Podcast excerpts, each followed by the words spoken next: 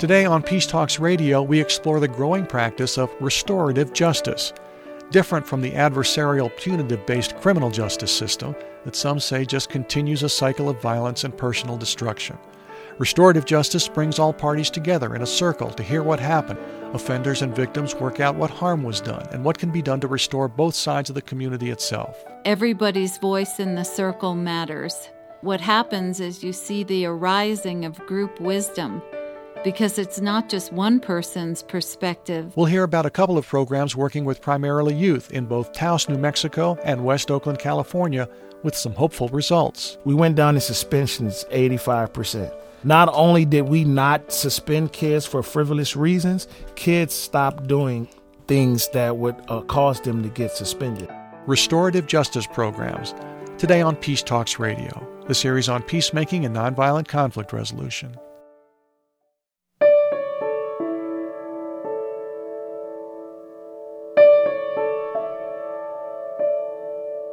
This is Peace Talks Radio, the series on peacemaking and nonviolent conflict resolution.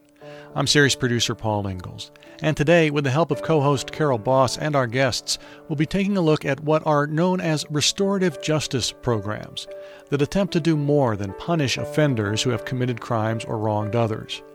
Restorative justice programs often bring offenders, victims, family members, and other stakeholders in the society together to work through what happened, to identify the harm done, and together to work out appropriate punishment and possible restitution.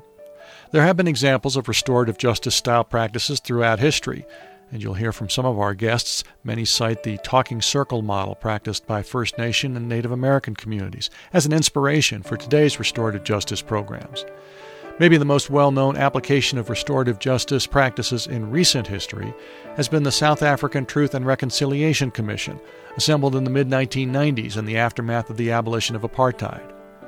Although there were critics of the commission, which granted amnesty to about one in ten offenders who went through the process, generally the TRC was thought of as successful in promoting honesty and healing in the country.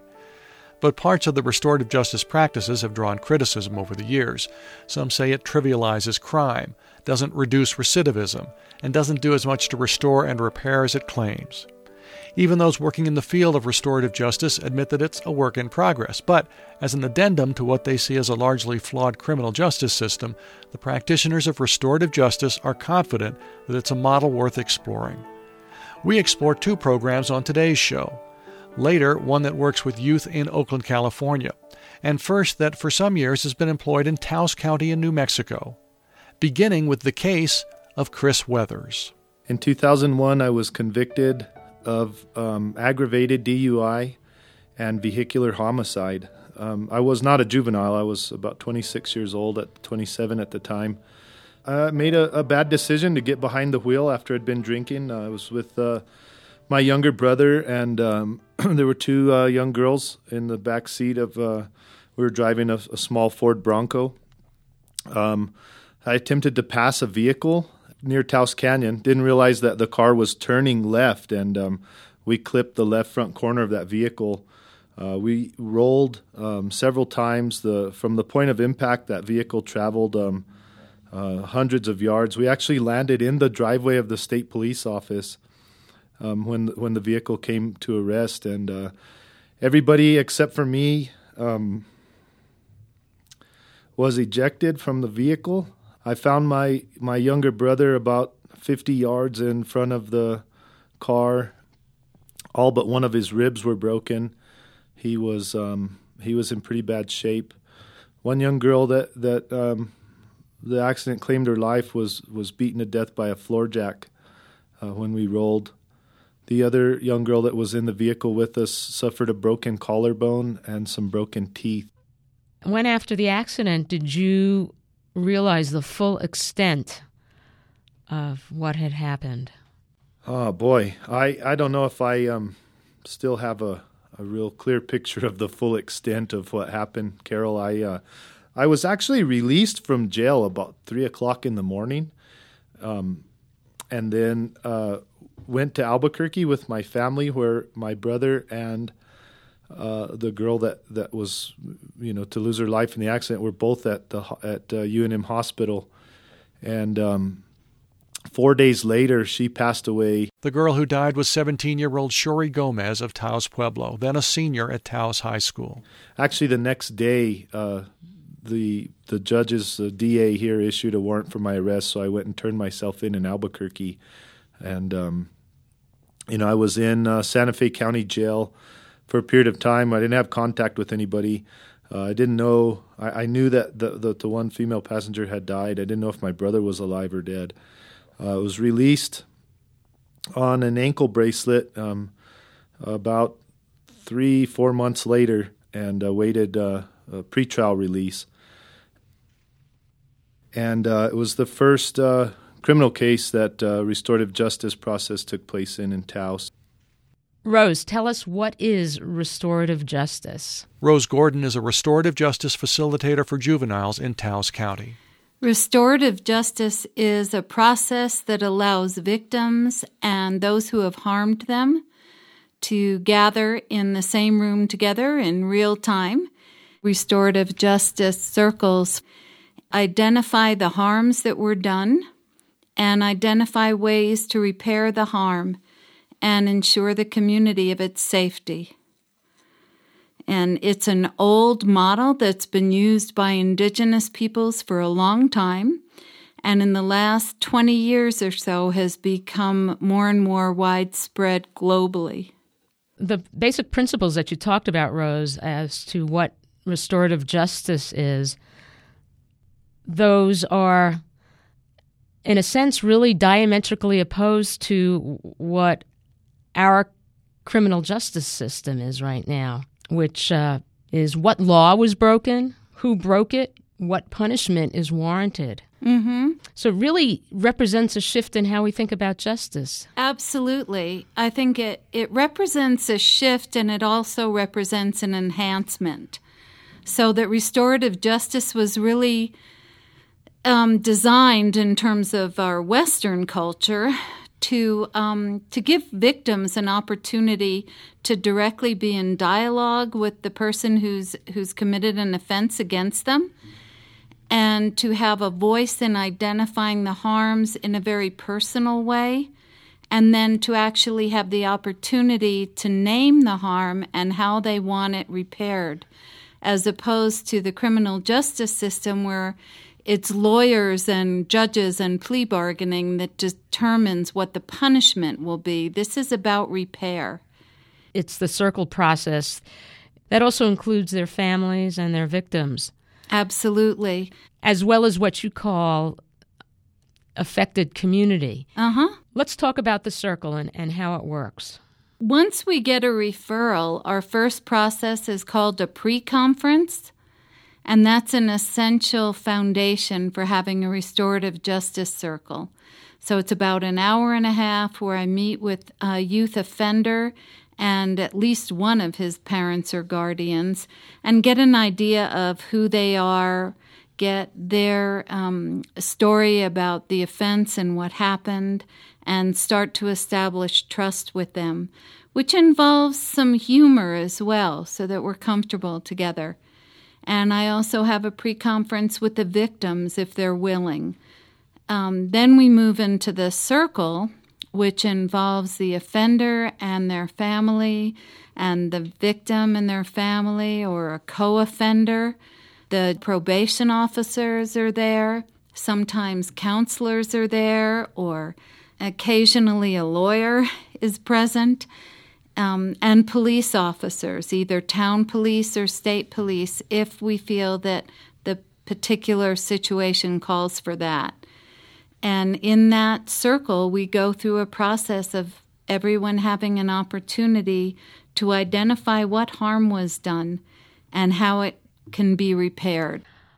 When many of us grew up, it was just deemed that fighting is bad. We were told to just shake hands and make up, and there was very little about speaking about the hurt. So it sounds like restorative justice is really about giving voice and using our voices and really understanding each other's experience. Absolutely about that.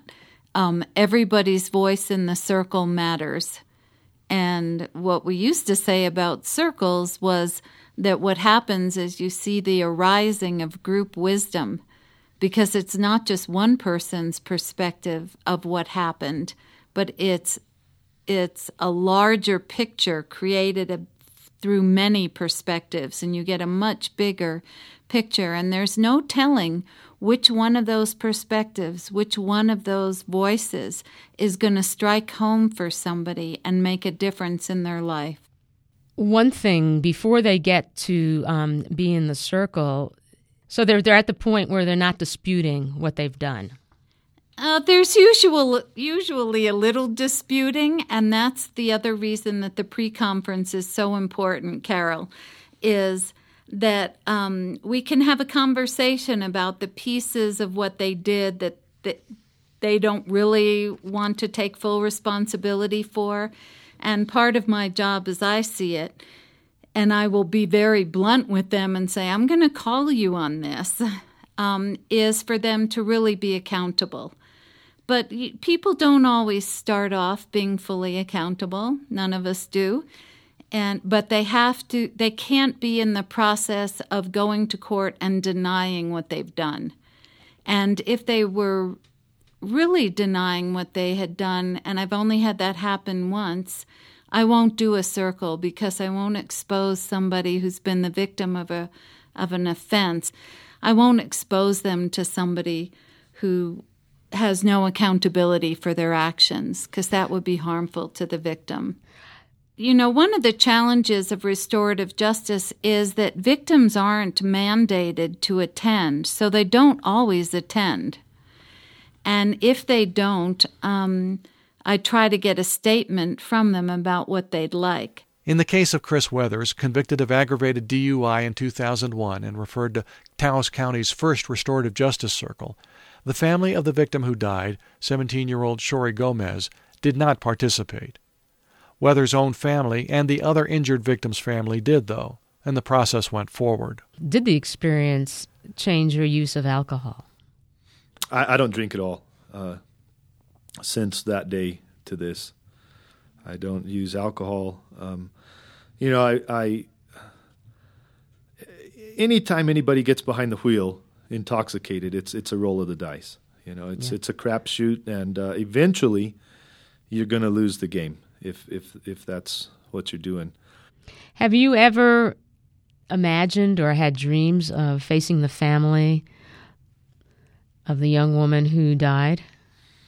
Coming out of prison, I had nightmares for um, pretty steady for about two years. Uh, I, I had to just warn my family members not to wake me up by touching me because I would come out of the bed swinging. Um, nightmares of the wreck, and uh, and a lot of times, you know, just nightmares of of um, yeah, facing uh, the mother of this young girl that died. She, you know, I I was ordered. Uh, you know, pretrial and on parole not to have any contact with her.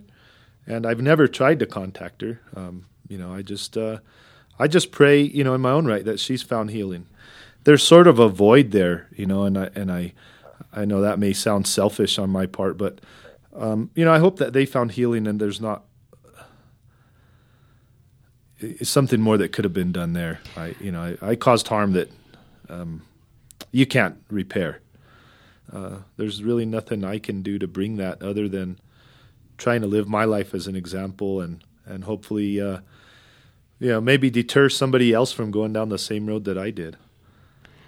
It was a little bit different in you know in uh, as far as the re- restorative justice process, but uh, I do believe that through the whole thing, it's given me um, the ability to sit here and, and have this conversation with you today. Tell us what happened in that circle. So um, the, the, the leader of that circle uh, did a pre interview with you, and um, you accepted full accountability for what happened.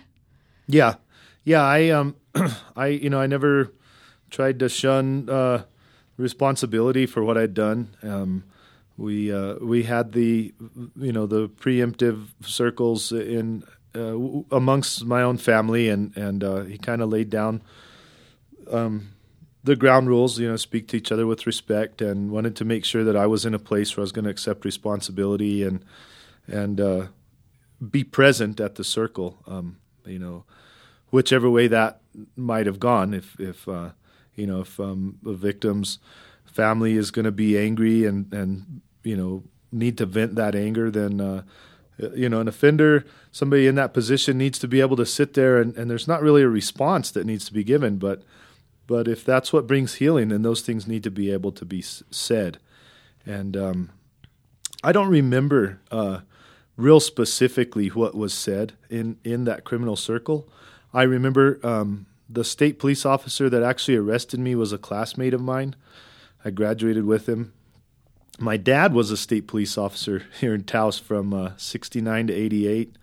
He was Taos County Sheriff and uh, served as chief of police at Taos Pueblo. So um, when I got in trouble, it hit headlines everywhere because the the press loves a good story, and the cop's son uh, convicted of vehicular homicide was a was a headline story. But uh, you know, I do remember um, victims' family, you know, telling me about uh, the tears that, that were cried and the hurt that was caused, and um, you know, it was it was a long process of listening to that and and not being able to have an answer for that really hurt because you know there wasn't really anything I could say at that point in time that was going to make a difference. But um, well, how did you feel when you were when you were hearing the uh, victim's family, the victim who was injured, who was also there? Uh, I felt horrible. Uh, you know, to come into a place as the you know the quote unquote bad guy to come in to sit in a, a room as the person that caused harm and to go face to face with people that you've directly hurt and people that you've indirectly hurt. Uh, police officers are, you know, at the scenes of DUI crashes, and they're exposed to, uh, you know, traumatic injury night after night. And unfortunately, you know, we have a here in New Mexico a high rate of, of DUI related crashes and deaths, and um, it takes a toll on on law enforcement. Uh, you know, judges and and uh, district attorneys um, are in constant uh, contact with with victims and with people that are hurt by this, and uh, you know, all these things being being faced with this, and this person going. Uh, you know, there was another couple that were in a car next to where we crashed, and they had a young boy in the car who was traumatized because he saw the whole thing. And so, you know, just an eye opener to going, this wasn't just a, a carload of, of young people that were, you know, too drunk to be on the road. It wasn't just a, a you know, a two car accident. This this crime affected a large number of people, and and you know, as a ripple effect, it affected the whole community the whole town, you know, uh, was was in shock. You know, when we pick up our local newspaper and read about um, somebody, you know, wrecking, driving drunk, uh, there's a feeling of, uh, you know, that we've been violated, that it's not safe to be on the roads, and so, you know, seeing that that large scale effect on people was was really uh, was really heartbreaking to me. And on the other side of that coin. Um, you know, with the uh, with the other victim's family, there was um, they were very very open in their forgiveness, um, you know, of me and and in talking to me and saying, you know, I hope that you can pick up the pieces and and live after this. And there was there was and I, you know here I'm the person that caused this harm, and these people are crying and and putting their arms around me by the time this thing was over. And um, a while ago, Rose mentioned uh, uh, something that, that she thought was the heart of, of restorative justice. And I've been in other circumstances where, uh, you know, um, a, a, parent's daughter was uh, accidentally run over by the boyfriend. And um, I sat in that restorative justice process uh, as, as a community member, as a former offender and today, those parents, the young man that killed their daughter, is like a son to him. They, which I think is just incredible. You know, he comes and he eats dinner at their house, and they support him. He's he's gone and done his time, and he's out. And so I wonder, without that restorative justice process, without the forgiveness, they don't always turn out like that. You know, victims don't always want to be a part of an offender's life, but um, the ones that do, and and where there's support there, I wonder what different path um, you know that offender's life would have taken during and after a prison sentence had there not been just a reckoning. And even if a victim's you know family or a victim themselves doesn't want to have anything to do with an offender, through the restorative justice process, there is hope. You know, um, when I sit in a circle now and I tell my story, I can look at somebody you know on the uh, you know on the beginning side of a multiple year prison term and go, I've been where you are. I've done what you know what you're about to do, and uh, and you know you can come out the other side and you can be a member of this of this town. You know you don't have to feel like you're ostracized or or or branded, and uh, you know actually be a, a contributor to to our society and not and not somebody that's taking things away. How long were you in prison? I was um, actually in prison for less than a year. I was sentenced to six years, uh, four of which were suspended, and um, I had served, uh, uh, you know, probably about eight months in in county jail. So, you know, when I went into prison uh, with all the good time and everything, I think I was shipped out in February and um, home by November. So. Uh, that was a pretty uh, you know it was a pretty fortunate um, thing on my part. I, I think that the judge, uh, you know, and that was another thing I was going to address. I, the judge was present. The judge that was going to sentence me was present in the circle, and I also, you know, I look back and I go, wow. Uh, there's I see you know stories on the news where people are getting ten and twelve years in prison time. That's the maximum sentence for for the felony that I committed was twelve years in prison and I wonder how much of you know um, just seeing accountability and and uh, remorse in that circle, how big of a part that played on that on that judge. And there were other things you know that that they talked about as far as doing community service when I came out and um, and uh, paying restitution, um, you know, to the victims' families, which which uh, I you know, and I don't know if if that how, only the judge knows how big of an effect that had on her you know, on her decision when she handed down a sentence. Chris Weathers, who was convicted of aggravated DUI in Taos, New Mexico in 2001. After serving eight months in prison, he was referred to a restorative justice healing circle, the first applied to a case in Taos County. Now he's active in ongoing restorative justice programs in Taos. We'll hear more from Rose Gordon, who works in the Taos Restorative Justice Program for juveniles later in our program. Next, though, we'll go to Oakland, California to see how a similar program seems to have had good results at a high school for at risk youth. When Peace Talks Radio continues right after this break.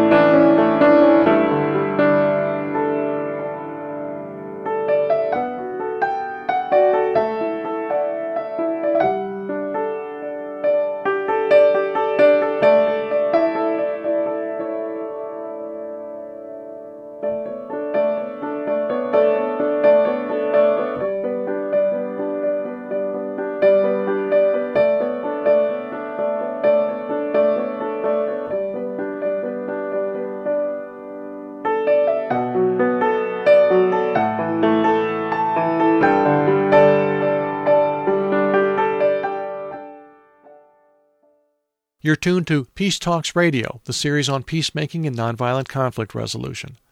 Whether it's the search for inner peace, or how we can resolve conflicts we may have with others, or stories of peacemakers throughout history, the famous or not so famous, we consider it here on Peace Talks Radio. And you can hear and read more about all of the episodes in our series dating back to 2002 at our website, peacetalksradio.com. That's peacetalksradio.com. I'm series producer Paul Ingalls, and today we're spotlighting some of the not so famous peacemakers who are working around the world in the field of restorative justice, sometimes an alternative to the punitive justice system, which many believe to have serious limitations. Restorative justice usually uses a healing circle encounter that brings offenders face to face with victims and other affected parties in an effort to hold all involved more accountable, both for what happened and for what kind of punishment or restoration needs to happen to bring healing to all and restore the injury to the community at large. Next to West Oakland, California, to a restorative justice program which, after one year of implementation at Cole Middle School and Ralph Bunche High School, dramatically reduced student suspensions and expulsions and offered a path out of the cycle of violence for youngsters like Dion Young, who spoke with our Carol Boss about being bounced from one high school to West Oakland's Ralph Bunche High School where the restorative justice program was being tried. So, my experience before arriving at Ralph Bunche was very, how can I say, was very dangerous, very dangerous. I was very into the streets a little too much. I was in I was getting in a lot of trouble. I had went to jail and a whole lot of stuff the reason why they sent me to Ralph Bunche was because I had got shot at at Oakland Tech. So it's like they didn't want me at their school no more, so they sent me there. I was low on credits. Then it was like when I when they sent me there, it was like it was a whole new start. I knew I could just start everything over. Okay, so you got shot at. What were some of the reasons that you were in jail? I had got caught with a gun. Okay. What was your attitude when you first arrived at Ralph Bunche? uh, my attitude was to do something with my life, not to just be like everybody else. It was like a new start. It was like I have to be somebody, you know. It's like I have to show people that was looking down on me like I'm real, I'm really smart, and I could do a whole lot. I just got to put my mind to it. Eric. Yes. The program is managed by Eric Butler, who sat next to Dion in the studio. Can you describe the school for us? Ralph Bunche is a continuation high school. And here in Oakland, it would almost be fair for me to say it's the place where, excuse me, the contemporary high school send the kids that they deem as problem kids. um, it's a place where they send the throwaways. It's about 70% African American and 30% Latino. We've been averaging about 200 students a day every well, since I've been there.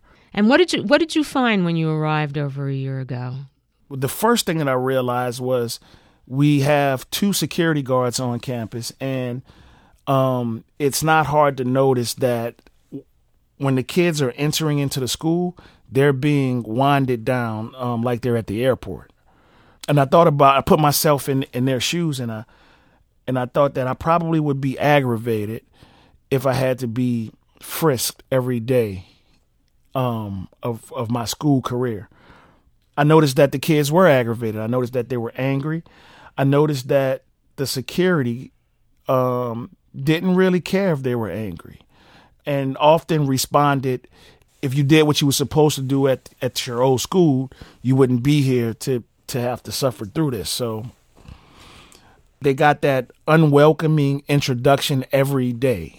To the teachers, I think that they looked at me as a person that could possibly put out the fires when there is a fire. So if a kid acts up in my class, I can just send them to your class and you can keep them there. And they just want the kid out. And they and they looked at me as a way to uh, put out some of those fires. Well, what was the purpose of Joy having a presence in in the Ralph Bunche High School? Well, for us on, on the Joy side, the purpose was to cut down suspensions and to see was there a way we can um, intervene without um, using suspensions as a method of discipline. Well, it sounds like you had to work to change attitude, perhaps among teachers, in addition to working in, in changing attitudes of students. Absolutely, and, and in fact, the um, the job of of changing the attitudes of the teachers is or the adults that are, that's on campus is like the the most work that I do. Um, it's really easy to have these conversations with the kids, but when you're talking about restorative justice and changing the culture, you're actually talking about taking away um, the adults' perceived power, and that's not a, a comfortable thing to do. Eric, how did you start introducing the elements of restorative justice into Ralph Bunche? Well, the first thing that I had to do was um, I realized that um, it's, it's a it's a huge disconnect between the kids and the adults. So the first thing I had to do was figure out a way to um, to build those relationships. So I kind of looked at what everybody else was doing to, to build relationships with what was nothing, and and I did the opposite, which was I actually went out there and tried to to build those relationships. I was stood outside. I said good morning every day, asked them how they were doing, and I was able to guide those conversations with um, personal experiences of my own, failures, um, times when when I didn't do the right thing, and consequences that I had to face. Uh, an important an important piece of that is is forgiveness is is one of the elements that we had to talk about. And, and first, learning how to forgive yourself and learning how to forgive others, having empathy, and just really um, having some emotional intelligence, being able to call out what emotion that you're feeling and explain why you're feeling that way. And um, and that's the beginning to healing from those um, emotional wounds. Is is being able to identify what those um, wounds are, and talk about ways of, of, of healing those wounds. Dion, what did you think of this guy Eric Butler when you when you started school there, talking about words such as forgiveness and um, his whole approach and restorative justice? Definitely when he first came to the school, because like I was trying to do good, but I was still in the streets, and it was like forgiveness was not a word to me. So it's just like when I when I first met him, I was a very angry person, but I didn't know why I was angry until he made me really think about it, you know. And I was found out I was angry at myself. Then I was taking it out on everybody else. Why were you angry? A lot of stuff was making me angry, and it's like to this day I can't all the way tell you why why I was angry or why am I angry. Because to this day I still have a lot of anger built in, and I still don't know why. If if if I can, I'm sorry, but um, their their anger has been normalized, so um, it's kind of almost like they're not feeling anger because they turn that anger into something else. Um, most times they turn all of the other emotions into anger, but when they're really feeling anger, they they switch it off and they turn it into something. Um, uh, they make it another emotion. The core of uh, the restorative justice that you've introduced into the schools uh, is the circles, and if you can talk about uh, what happens in the circle, what is the circle experience? Circle is is something um, indigenous culture has been doing since the beginning of time. Um, the idea is we sit in a circle where we all can see each other and um, and and and feel each other through um, through this conversation. We set up a space intentionally so we can um, so we can have these really rich conversations. And it, and and the reason why circle is so so potent is because they don't we we don't get an opportunity to have these conversations. In fact, um, something as simple as "How are you doing today?" We usually say, I'm doing all right. And it doesn't matter how we're doing. Um, culturally, we've been conditioned not to share our, our true feelings. But circle, when, when we're in circle, when you sit down in one of those chairs, you know why you're there. And you don't have to be afraid because everybody else in circle is there for the exact same reason you're there. And the most important thing is listening more than talking anyway. So you're being healed by by by your peers' experiences and and knowing that somebody somebody else feels your pain and and is going through similar situations. Um, that's that that's really really healing. Dion, what was the circle like for you the first time? It was very powerful because we had different races in the room. And it's like the way that bunch was set up, it was set up in groups, in like race groups or whatever. So it's just like the circle made unity within the school. We everybody made a friend that day, so it's just like it was it was very dope. I re- I remember that circle, um, and one of the things that I saw, um, the Latino kids, they ate together, and the black kids ate together. Not not, but but they on lunch at lunchtime. and for me, it reminded me of the yard at a at a prison where where the Latino um, guys are in one area, the black guys are in one area, the different gangs are in different areas. So, in my building relationships with all of the kids, I got a group of young men um, together and asked them would they would they mind joining a circle, and they didn't know that it was going to be a circle with all of these different cultures. And um, my idea was there may be a fight because we we're at a high school and it's and it's boys trying to trying to be men and trying to find themselves. So they may be a fight. Um, something may happen, but I didn't want it to be because of race. So I wanted it to be because of some regular boy stuff, but it wasn't going to be because we separate ourselves and we don't know each other. It's harder to fight people that you like. mm-hmm. So um, if I can if I can get them to talk about the things that they that they like and find out what commonalities they have, it's harder it's harder to have fights that way. Eric, let's talk about results. How do we know it's working? What improvements are we seeing? Well, um, there's there's some um there's some positive results sitting right in your studio.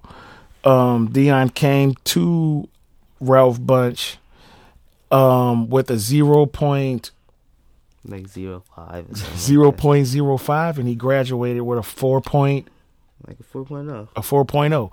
um and and Dion is Dion is not the exception there are many 4.0 students that came from I mean this is just the educational part of it. Another way to prove that this method works is um, at Ralph Bunche we went down in suspensions 85%. And we even went down 80% in offendable offenses. So not only did we not suspend kids for frivolous reasons, kids stopped doing um, things that would uh, cause them to get suspended. You told me in a prior conversation, Eric, that there are no zero fights at Ralph Bunche. Right. It's been situation where there's almost been fights. Nope.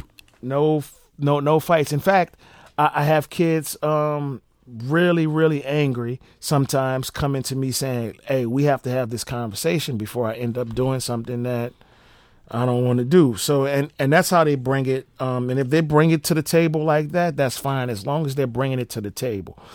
Um, a lot of times they realize that fighting is not really necessary. And in most cases, they don't even want to fight. What they really want is everybody to know that I will fight if I have to. So once we take that away, once we take the, the, the fact that you have to, once we take that away, now we can talk about um, next steps and what can we put in between the fight. Um, if we're going to take away the fight, we have to put something else there. So what can we put there um, to to deal with that aggression? And we put these conversations there. And I've heard from more than enough students that it's much harder to have these conversations than it is to um, fight in the streets. And mm-hmm. it's like everybody growing up to it's like everybody at that stage where they're willing to talk it out because it's like if you're going to fight, you got to worry about that. If you beat up that person, you got to worry about that person coming with a gun because that's just how the state of mind of kids are nowadays. They they they want to fight, but it's just like they always got that friend peer pressuring them to do something they don't want to do after that fight. Dion Young, who went from the bottom of his class to valedictorian during his tenure at Ralph Bunche High School in West Oakland, California, in part thanks to restorative justice work done by the school's Eric Butler. We'll have more from both of them when Peace Talks Radio continues right after this break.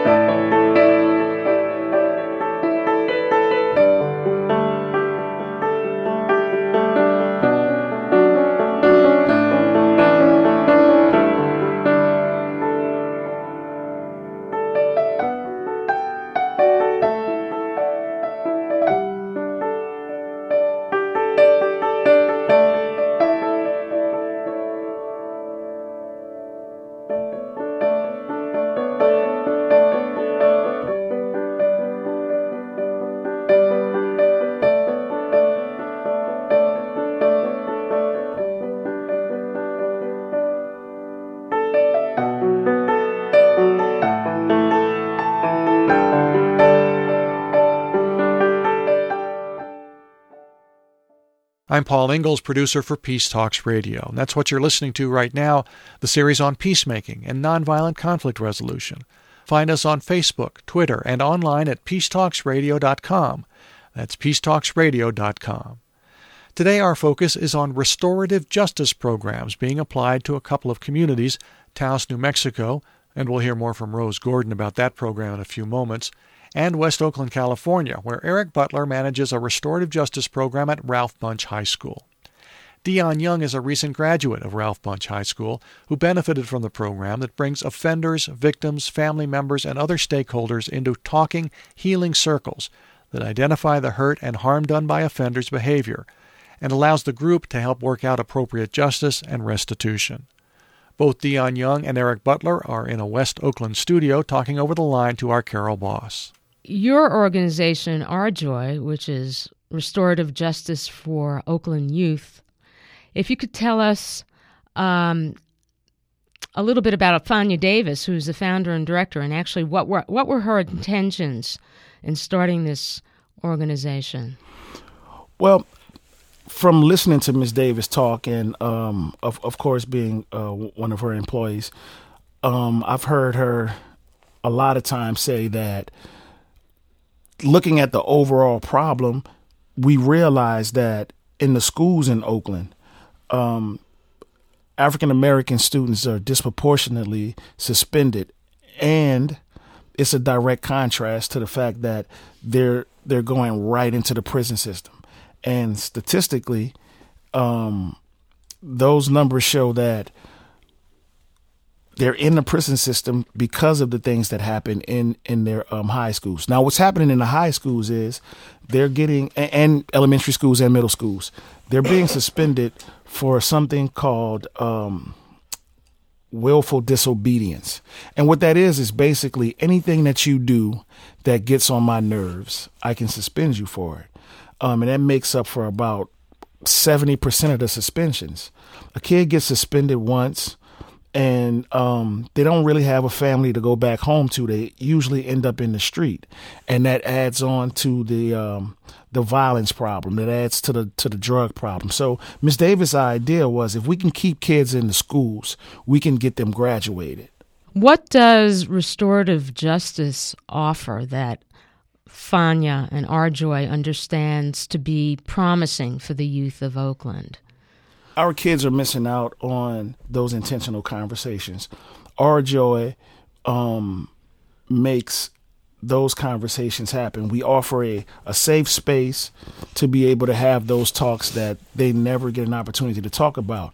Define what an intentional conversation is.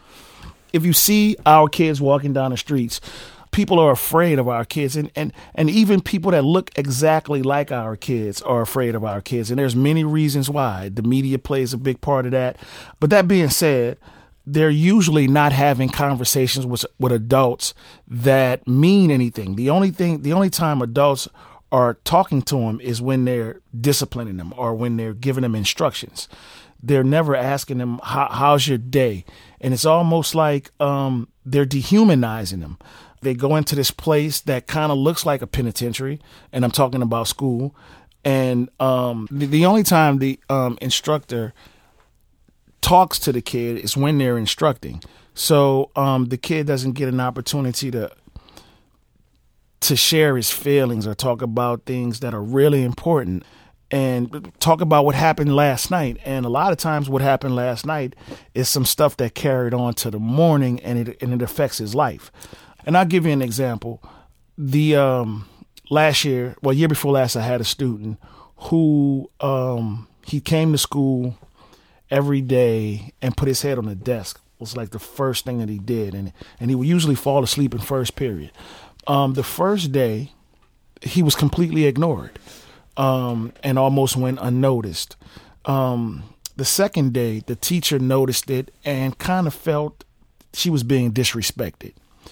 Um, but nevertheless, she kind of ignored it. The third day, though, she um, she nudged him and asked him to wake up, and um, he woke up for a minute and then fell back to sleep. And she really felt disrespected at this point, so she kind of nudged at him again and in a more uh, authoritarian um, fashion, she asked him to wake up, and when he got up, he started to to cuss at her and and kind of looked like he went crazy. He, he uh, walked out of the stormed out of the classroom cussing, and he was really angry, and they were going to suspend him. Um, I asked for permission to to have a conversation with him, but at this point, he was mad at everybody, so he wasn't going to talk to me either. So eventually he came around and he started to t- open up and tell me what was going on with him. And the thing was, he was um, his mother had relapsed and she hadn't been home in a couple days. So he had been waking up early in the morning to bring his brothers and sisters to school and then going to school himself. After not eating breakfast and, and, and not getting enough sleep at night, he was really tired in the morning. So I was able to give this information to the principal, who at first was going to suspend the kid. And um, the principal said to me that we were we were going to suspend this kid, but after hearing the struggles that he went through, even on his way to school, um, this kid should probably be getting an award instead of being suspended. And and and those are the intentional conversations that our kids are missing out on. And because they're missing out on those intentional conversations, they're missing out on resources that are right at their disposal. Eric, can you share with us uh, uh, an experience that happened in Circle that was uh, very meaningful and, and particularly powerful mm. For you to be part of? One circle in particular that comes to mind when you ask that question is um, about two years ago, my sister was murdered, and um, and in the shock of it all, I went to I still went to work that day, and and I got to work and and I shared with um, some colleagues of mine that this tragic thing had happened, and everybody wanted me to go home, and I and I just felt like home wasn't going to be a good place for me at that moment. So um, my idea was I wanted to have a circle with the girls about teen dating violence because my sister was murdered by her boyfriend, and in that circle, I passed out the uh, the newspaper article that talked about um, the incident, and I didn't I didn't tell him anything. I just told him that I want y'all to read this article. I realized during that circle that if I made it personal, we can get a lot of things accomplished within this topic. So after they read this um this article, I asked them what was their thoughts and their feelings about it, and they were kind of kind of matter of fact. This happens all the time. I'm not very surprised. Uh, um, who nobody else cares. Why should I care? But when I told him that that was my sister, and this this thing happened this morning, um, it took a completely different feel. So because it was personal to them now, and somebody that they care about is going through this thing. So now they were able to um, to connect that conversation to the emotions that they were feeling about that conversation. Does that make sense? Yes, yes, yes. I contemplated revenge, and in that circle, I was able to not want revenge or um or understand that revenge wasn't going to help in this situation. Through talking to those um, 11 and 12th grade girls, I was able to understand that to get revenge would mean that I wasn't modeling the behavior that I expected out of them. So and and and and we all started to cry. They they all supported me.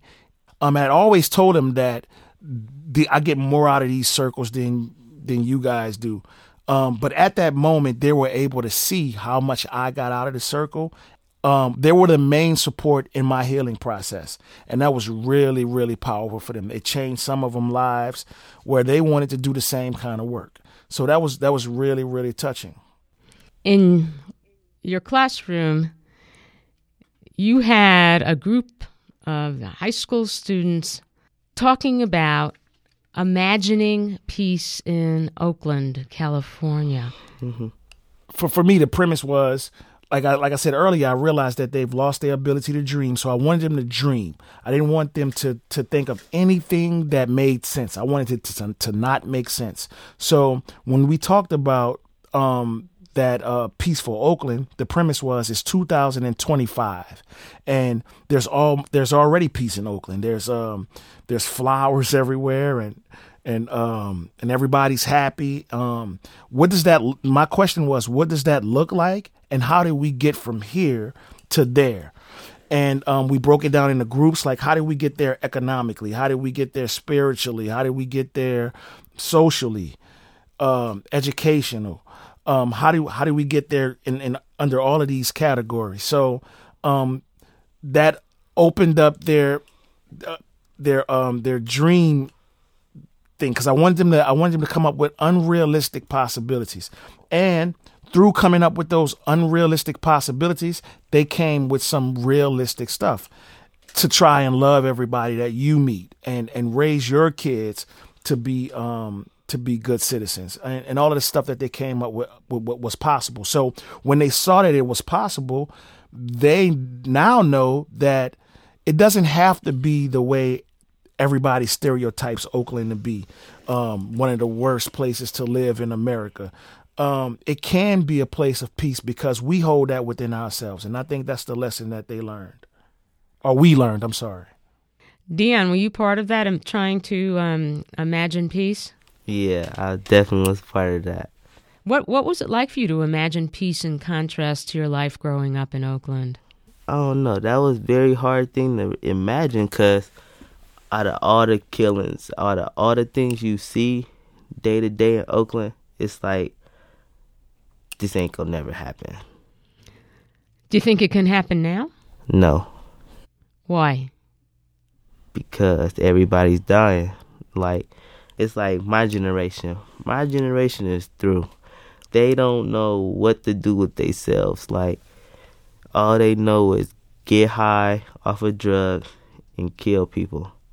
So it's just like I don't never see this happening. Like and even the generation even the generation behind me and that's coming up and stuff, they're getting high and doing the same thing that they see that they older brothers, older cousins doing, and they want to do it. They want to get names for themselves out here.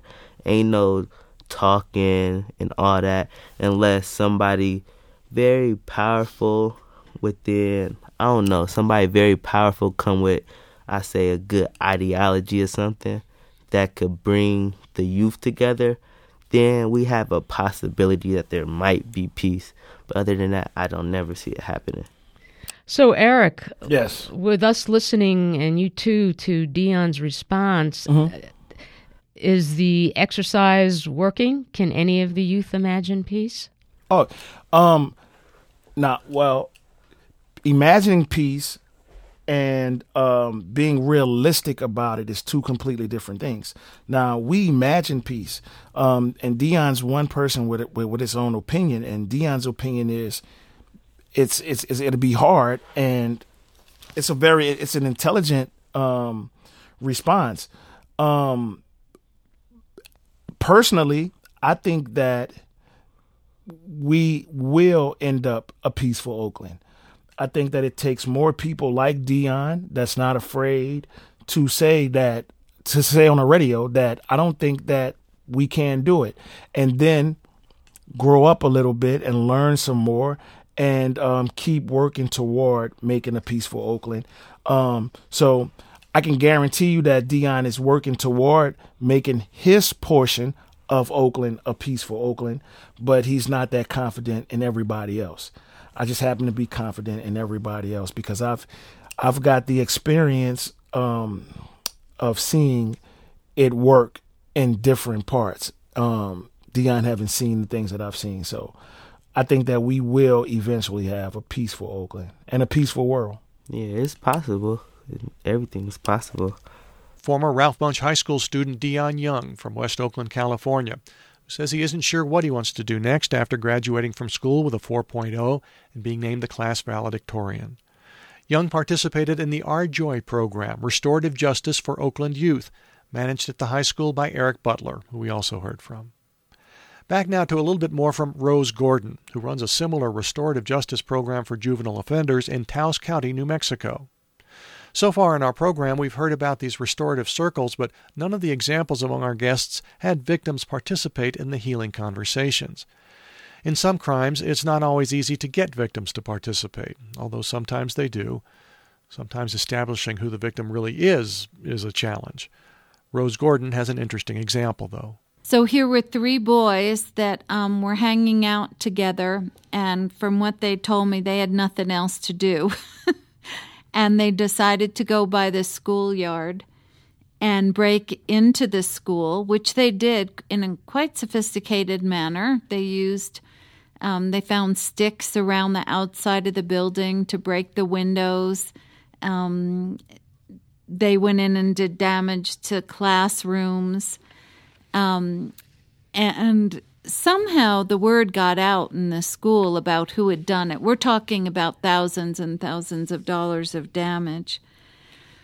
And what was really um, touching and interesting to me is the person that we got to represent the school was not just an administrator, but we had the custodian.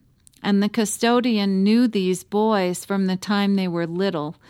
And he not only knew them, but he had to clean up the mess when they were done.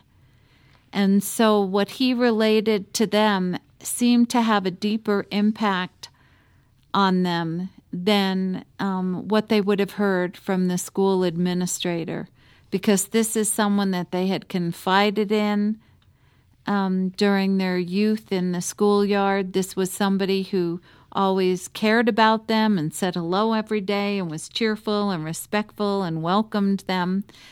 And when he told them how terrible he felt to see the school that he had worked in for three decades destroyed in this way by young men that he really liked, that struck home for them. And to me, that's the epitome of restorative justice is when you have someone in the circle who can speak to the young person's heart. The numbers, the fact that their parents have to pay these thousands of dollars, that's all bad enough. But you really need somebody there who can touch the young person's heart. And in this circle, that happened. Rose Gordon is a restorative justice facilitator for juveniles in Taos County. For more about our guests and restorative justice, a partial transcript of this show, and more, visit our website, peacetalksradio.com.